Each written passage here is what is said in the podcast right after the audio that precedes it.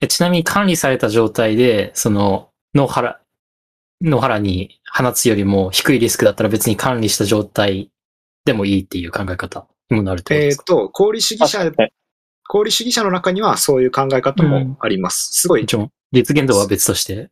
うん、すごい広い場所で、だから動物園の話と一緒で、すごい広い場所で十分にこう、の、のびのび暮らせて、ご飯分、えー十分に食べれる。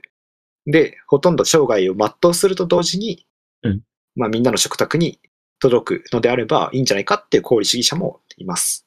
あのあのケージフリーの畜産とかって話そうかそうそうそう。がそうそう。もちろんこれは動物園の中でも動物の幸福に立つ人の意見ですけどね。うんうん。まあ、まだなんかその方が、これまでの意見よりかは、僕にとっては納得度が高いですね。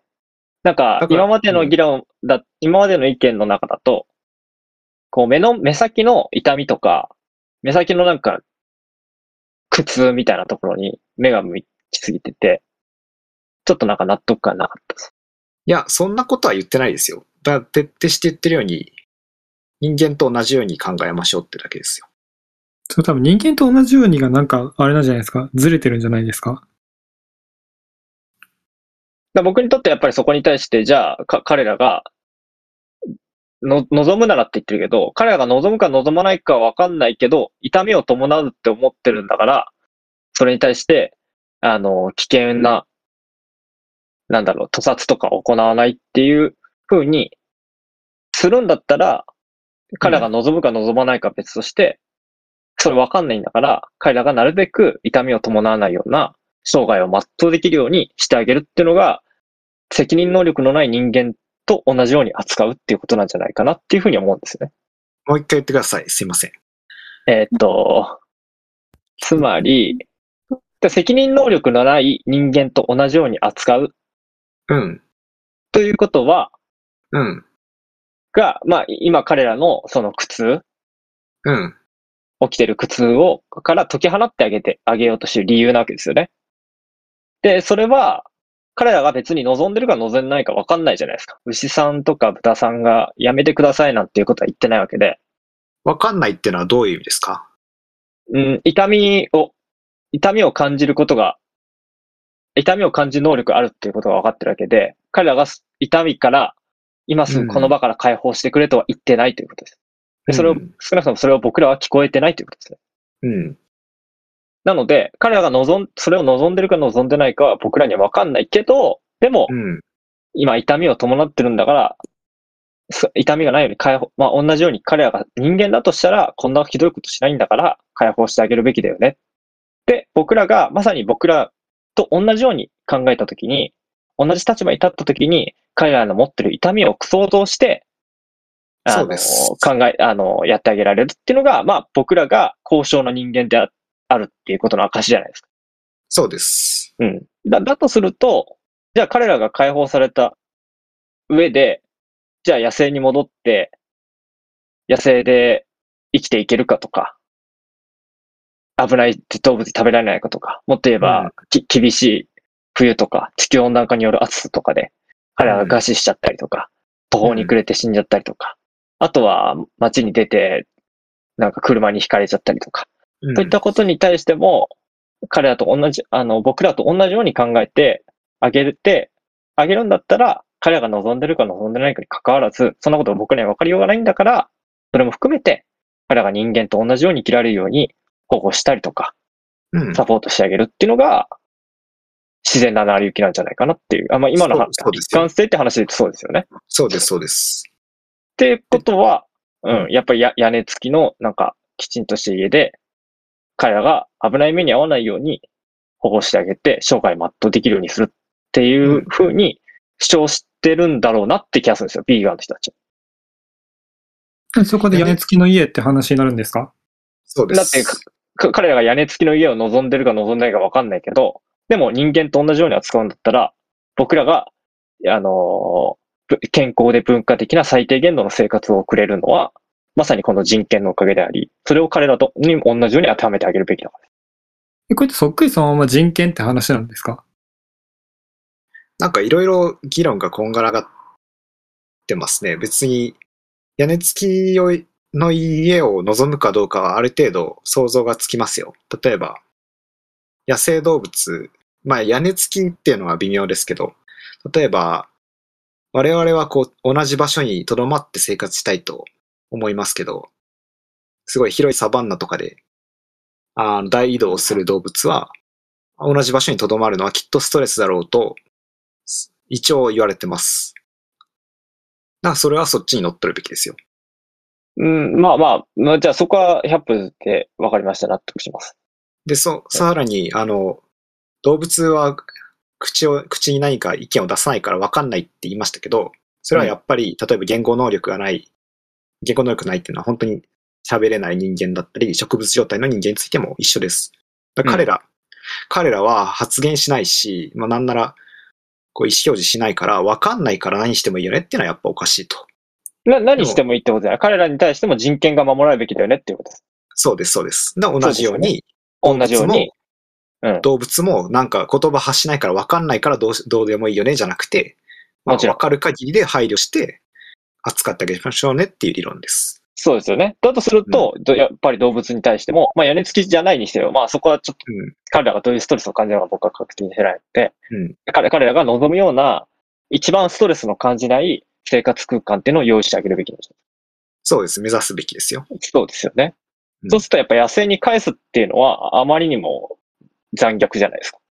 なんで、だって野生っていうのは食べられるような一番危険な場所じゃないですか。だからさっき言ったように囲ったりとか、なんかその囲いが見えないくらい遠広い空間を作って、そこで彼らが、あのー、有り余る草木とかで生涯全うできるようにしてあげるっていうのが一番幸せってことじゃないですか。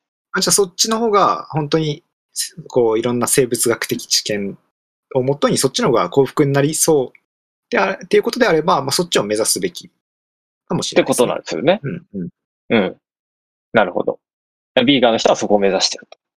まあ人によってはです。ここは、あの、まあこれ倫理の一般の問題ですけど、なんだろうな、やっちゃいけないこととやった方がいいことは区別しなきゃいけないです。例えば、人を殺す、人間の話ですよ。ルッカスさんが人殺ししてたら、僕は非難します。それはやっちゃいけないことをやってるから。うん。で、一方、や、やった方がいいっていうのは、それに比べるとまだ弱くて、例えばルッカスさんは、まあ、この土日暇だったらボランティアに行けるわけですけど、別にルッカスさんがボランティアに行かなくても、僕は非難しないですよ。それはやった方がいいこととやってはいけないことを、まずは分けるべきです。うん。で、まずは、やってはいけないことからやめましょうが先にあります。ビーガンはそこが中心です。もちろん。でもやってはいけないことだとしたら動物の権利を守ることが目的なんだから、か彼らが保護されるようにするってのもいい、僕、なんだろうな。やらなきゃ、や、やった方がいいことじゃなくて、やるべきことだと思うんですよね。ビーガンの。でも僕今そのルッカさん、ルッカさんの人を聞いてて思うのは、うんうん。まあ、あのーもちろんね、そりゃ、あの、どこまでい、あの、キリがなくなっちゃうよっていう話にはなると思うんですけれど、今それって、例えばじゃあ、その、草食動物の話しかしてないじゃないですか。うんけど、じゃあもっと広く全ての動物に対して幸福っていう話をするんであれば、えっと、それを囲って野生で食べられないようにするっていうのは、じゃあ例えば肉食動物の視点に立てば、人から食べ物を、あの、こちらが一方的に奪い去って強制的に餓死させるっていうことになりません？うん。だから僕がさ、と、あの、途中で、どの動物にも当てはまるんですかっていう聞き方をしたのはそこで、あ、ある動物に権利を認めるっていう、すべての動物に認めるっていうのはやっぱりなんか非現実的な気がするんですよね。うんうん。じゃあ哺乳類だとしても肉食と草食いるじゃないですか。うん。だからそれも叶うかどうかわかんない。だからまあさっき牛か、牛と豚って話をしたので、まあ牛と豚だったらまあどうなのわかんないけど、まだありえんのかなみたいな話をしてるって感じ。ああ、なるほど、なるほど。まあそこに配慮することは確かに望ましいですよ。望ましいです。できるならやった方がいいっていう人も多いでしょう。でもまあ、もっと優先度ってものがあります。例えば、さっきも言いましたけど、ルッカスさんは休みの日に毎日、こうなんか、慈善活動に取り組むべきかと言われたら、それはするべきです。でも別に、ルッカスが一方で、こう、人殺しを普段からやって、やってるならば、まずは僕はそっちを止めますよ。これ普通じゃないですか。別に、人殺しやってる人に、人殺しはまあいいいいけど、同じぐらい大事なこととして、なんか環境保全のボランティアでも言った方がいいよねってのはおかしいです。まずは人殺しをやめましょうっていうのが普通です。これと一緒です。別に、確かに難しいですよ、現実的に。こう、すべての動物を幸福にしてやりましょうっていうのは難しいです。でも、それ以前にまだ、まずやるべきことがあるでしょう。それは、足、一歩も動けないような動物たちを解放してやることですし、生まれながらにして、こう、くちばしを切断されたり、なんならミキサーに突っ込んでミンチにされる鳥を解放してあげましょう。こっちの方がまず大事ですよね、と。やるべきことをまずやるために、とりあえず肉を食べるってのはやめましょうっていう話です。はい。僕は全然ここ別々の、はここ、ここの具体的な残虐行為とかに関しては、うんあの、ももちろん許すべきではないと思うし、うんそれに対してきちんと、あの、動物倫理という観点から見られるべきだと思います。でも、そこにじ人権と同じように扱うっていうふうにすることうん。が、あの、だ、人権と同じように扱うっていう話をするんだったら、最初から彼らが同じ、人間と同じように扱われるっていうことを含め、すべて含めた上で、ある程度ゴールを含めた上で、そ、そあの、まず動物をかい、あの、牛とかを解放するっていうふうに話をしないと、うん。なんだろう、一貫性っていう話をずっとしてるんだったら、か、そこのが抜けちゃうと思ってるんですよね。でじゃあ、それでいいと思いますよ。うん。で、だ彼らが、あのー僕は動物の最終的な、なんだろう。彼らも同じように、人間と同じように、まあ自分たちがストレスなく生活できるような、安全に生涯全うできるような環境を目指していて、そのための最終的な、例えば、まあ一つこういう施策とか、あの、う広い空間を持って彼らが自由に住めるようにするとか、っていうところも含めた上で、あの、それを望んでるんだったら、全然、あの、す一つの道なんじゃないですかっていうふうにか歓迎してもいいんじゃないかなというふうには思いましたと。うんうんうん。でももし、もしそう考えてなくて、仮にね、今動物たちが殺されてるのを目先で、あの、ひ批判して、うん。さらに、例えばその上で動物たちが、じゃあ、か君たちがそう言ったんだから、彼らにとって必要な土地を与えましょうと。で、多くの牛たちが住むためには、土地の全国、すべての土地の中で、あの、50%必要です。で、そのためには人間の土地っていうのも少し減らさないといけませんと。それはそうですね。僕らと同じように考えて、彼らの住む土地っていうのをお互いに住み分けないといけない。で、そのためには、僕らの住む領域っていうのも少しずつこう減らしていかないといけないですってなった時に批判するんだったら、それはお門違いなんじゃないのっていうふうに思っちゃう。まあ、そうかもしれないですね。うん。まあ、それは正しいですよ。うんまあでもまあ、一応じゃあ、火を使ってまとめておきますと、はい例えば、奴隷制度を考えましょう。うん奴隷制度を解放しようって言ってる人たちに対して、彼らが奴隷じゃなくなった後に、なんかこう、働き口がなくて貧しくなったらどうするんだっていう意見によって、奴隷解放を却下することはできないですよね。これと一緒です。まあ、まずは。なので、ルッカさんの言ってることはもっともだし、その先に大きな問題があり得ることはわかります。でも、だから、だからといって我々の今の残虐な行為が正当化されることはまずないです。これは理解してください。いやここは僕はう、うんと言わないと先に進まない感じですか？いや、納得しないです 納得してないです。もう一個例を挙げましょう。これ貧困家庭に生まれた子供がいるとします。はい。で僕はその子供を家で監禁してると。監禁して働かせて、労働力にして、本当に後期使ってると。これを批判された時に、僕はこう答えます。まあ、この子が、じゃあ僕み、僕の家で奴隷みたいに、もし住まなかったら、社会の中で貧しくて将来困るかもしれないじゃないですか。だから、それよりはいいと思って奴隷にしてるんですよって言ってるようなもんです。でこれはやっぱおかしいと。だからまずは奴隷にするのやめなさいっていうように、まあ、確かにその先に大きな問題はあるかもしれないけど、それはさておき、今のように家畜をこじ閉じ込めたり殺したりするのはダメだよねっていう話です。僕僕はそこで納得できないのは、結局その奴隷とか、じゃあ貧困家庭とかっていうのが、いかにしてこう権利を勝ち取っていったか、じゃあその人権っていうのを獲得していったかっていうのも、彼ら自身が、その声を上げてきた歴史があるわけですよね。彼ら自身が勝ち取ってきた歴史があって、で、そこには、あの、一貫性として、社会はこうあるべきっていうところとか、第三者の貴族とか、富裕層の人たちが、あの、彼らを解放してあげた方が、僕らと同じなんだから解放してあげるべきだっていう声以上に、その、自分たちが奴隷であることだったりとか、自分たちが、あの、身動きの、まあ、自由という権利を持っていないことだったりとかっていうことに対して、声を、じ自身で勝ち取ってきた歴史があるわけですよね。で、それと、少なくとも、それと、今回の例は違うじゃないですか。少なくともね。彼らがこ自身が声を上げてきてないっていうところだけで言えばね。うん。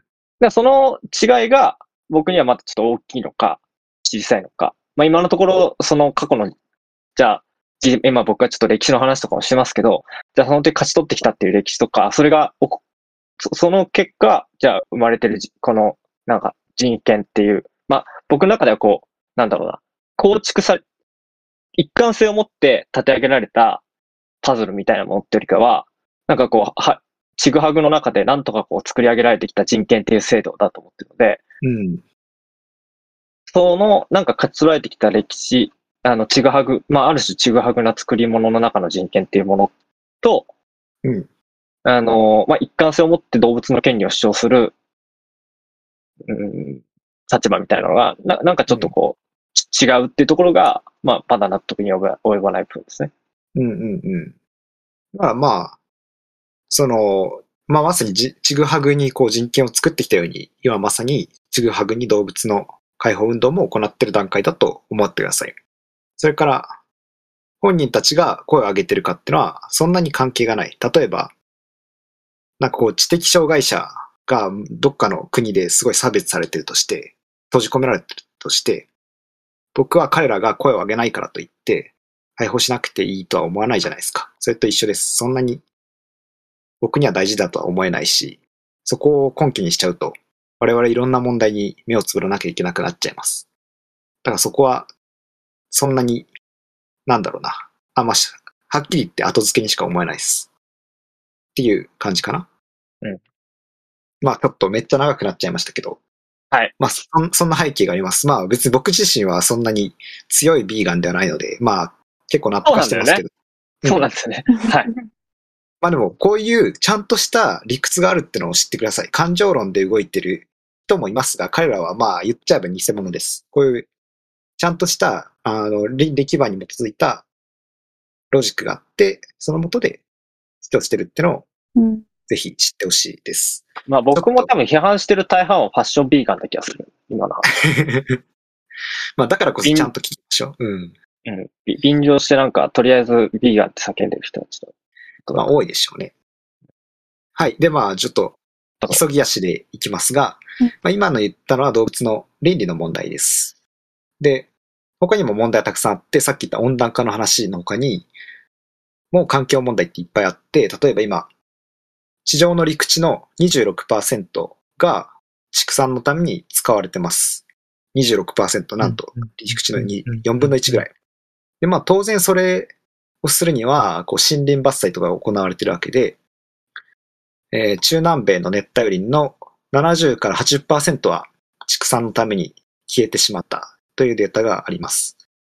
それから、ものすごい数の動物がいるわけですから、それだけで大気汚染とか水質汚染、土壌汚染もありまして、えー毎年、だいたい大気汚染で1.6万人の方が亡くなるんですけど、その80%は畜産、あ、すみません。毎年1.6万人ぐらいが大気汚染を原因として亡くなるんですけど、そのうち80%ぐらいは畜産関係だと言われてます。で他にも？大気、ん？大気汚染の原因がってことですか？大気汚染の死者の原因の80%。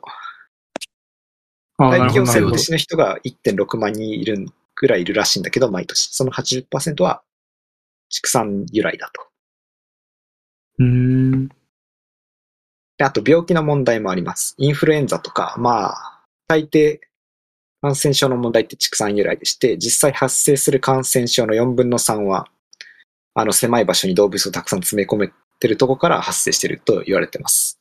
うんで、また動物をちゃんと飼っていくためには、そんな病気発生しまくる場所で、動物を飼育していくためには、たくさん薬を動物に打たなきゃいけないんですけどうん、実は今地球上で作られている抗生物質の80%はうん動物を飼うために使われていて、そのせいで、本当に必要な人間に渡ってないというような問題もあります。これは別に倫理とは、あの動物倫理とは別の話ですよ。もっと別の観点で。あとは、これはとっても大事な問題でして、水とか食料が今後枯渇していくだろうという中で、畜産はかなりの無駄遣いをしていると言われています。肉を1キロ食べるために、穀物を牛では11キロ、豚では7キロ、鳥では3キロぐらい使ってると言ってますので、大変食料としては効率が悪い。今、上に苦しんでる人がたくさんいるのに、肉を食べるなんて何たることかという主張ですね。あとは、水もそうです。牛乳1リットル取るために水920リットル使ってるそうなので、うん大変効率が悪いと。まあ、こういういろんな問題があります。ちょっと。時間ないので急ぎ足ですけど。なのでまあ、動物倫理には納得できないって人も、まあこういう観点だったらまあ、納得できるんじゃないですか。環境問題とか、食料問題って言われると。うんうんうんそういう観点もあるので、まあちゃんと聞いてほしいなって感じです。それこそ、それ聞くと、ビーガンになるっていう選択になるけど、なんだっけ？最後、言ってたじゃん、最初に。肉を食べてもいいっていう選択肢になる考え方はあるの？逆に。そうですね、その、うん。現実問題、まあ、動物倫理は、まあ、もしかしたらこのままかもしれないですけど、うん食料問題とか環境問題は深刻で、うん。あの、現実問題、我々がいつ肉急に食べられなくなるかわかんないですよ、実際。うん。もう一部の富裕層だけの食べ物になる可能性はうん十分あり得ます、現実問題。今ね、10年後とかに。でも、なんか、最近クリーンミートって本を読んだんです。ポール・シャピロさんのクリーンミートっていう本。で、クリーンミートって何かっていうと、に。培養肉。うんうんうん。はいはいはいはい、はい。研究室で細胞をこう培養して、まあ、肉を作る。まあ、ある意味で本物の肉なんですけど、動物は殺してないと。うん。こういう研究が結構進んでるらしくて、うんその、そうですねそれについての本なんですけど、なんか割と実証、てか、実食まで行ってますよね。そうそうそう。で、これは、これはあらゆるビーガンの問題意識と何も矛盾しないんです。なので、これは本当にクリーンなんです。で、これが実はかなり研究が進んでて、うん。なんか、頑張れば実現して我々の食卓に届きそうだとうんうん。いう状況なんです。で、今何がネックかっていうと、こういうバイオロジー系の研究ってとにかくお金がないこと、研究費が取れないことが一番ネックなんですけど、うん。どうやったら彼らにお金が入ってこういう研究が進むのかっていうと、うん。社会のやっぱ食肉に対する意識が高まること以外ないと思います。今のところ彼らは研究室で培養された肉なんて気持ち悪くて食べたくないだろうから、今のままだと売れないと。で、売れない以上は投資してくれる投資家がいないと。だから研究が進まないんだと言ってるので。だからちょっと急ぎ足だけど、僕の提言はうん。こうです。大変逆説的なんだけど、我々は今、肉を食べることのうん。問題点をしっかり認識して、そういう機運を高めていくことこそが、かえって将来肉を食べれる可能性につながると、真面目に思ってます。うんうん。というのが僕のうんうんうん。最後に伝えたいこと。なので、はい肉を食べたい人こそ、うん。ちゃんと問題に目を向けるのが大事かなっうんていう。僕もね、肉は好きなんでね。だって別にみんな動物を殺したくて食べてるわけじゃないもんね。そうそうそう。味を。味というかなんだっそうですね。て考えたら全然、うん培養でいい気がするんだけそのポジティブな変革は、今の生活習慣を変える必要がないから、まあ、一番ね、ど。うん。理想形ではある。うんうんうん。でもこのままほっとくと間に合わない可能性もありますよ。先に食料枯渇で食べられなくなることもあると思うんで、うん。そうならないようにうんうん声を上げていきましょう。なんならまあ、週に1回か2回でも実践していきましょうんうというメッセージです。ありがとうございます。というわけで、まあちょっと今日は誰かさんと誰かさんのとはい。のせいで長丁場になりましたが、緊急してました。まあたまにはこういうね、パチパチした議論もうん。して、まあその上で、なまあ、あのー簡単に言う、なんだろう、シンプルな問題じゃないっていうことだと思うんですよね。うん。た単純な問題じゃないっていう複。雑だった。そもそもね、その動物倫理の観点とか、観点って、まあ矛盾ってほどじゃないですけど、なんか勝ち合う部分はありそうですよね。そのそうですね。思想の中でも。うん。うんだからまあ、だからこそ多分議論が必要で、まうんあ、あの、なので決して無駄じゃなかったという言い訳をして、えーうん今日はそう。終わりたいと思います。最後にあの、ののくんの方から告知があるということで。はい、そうですね。あの、まず、普段からラジオを聞いてくださってる方々、あの、本当にありがとうございます。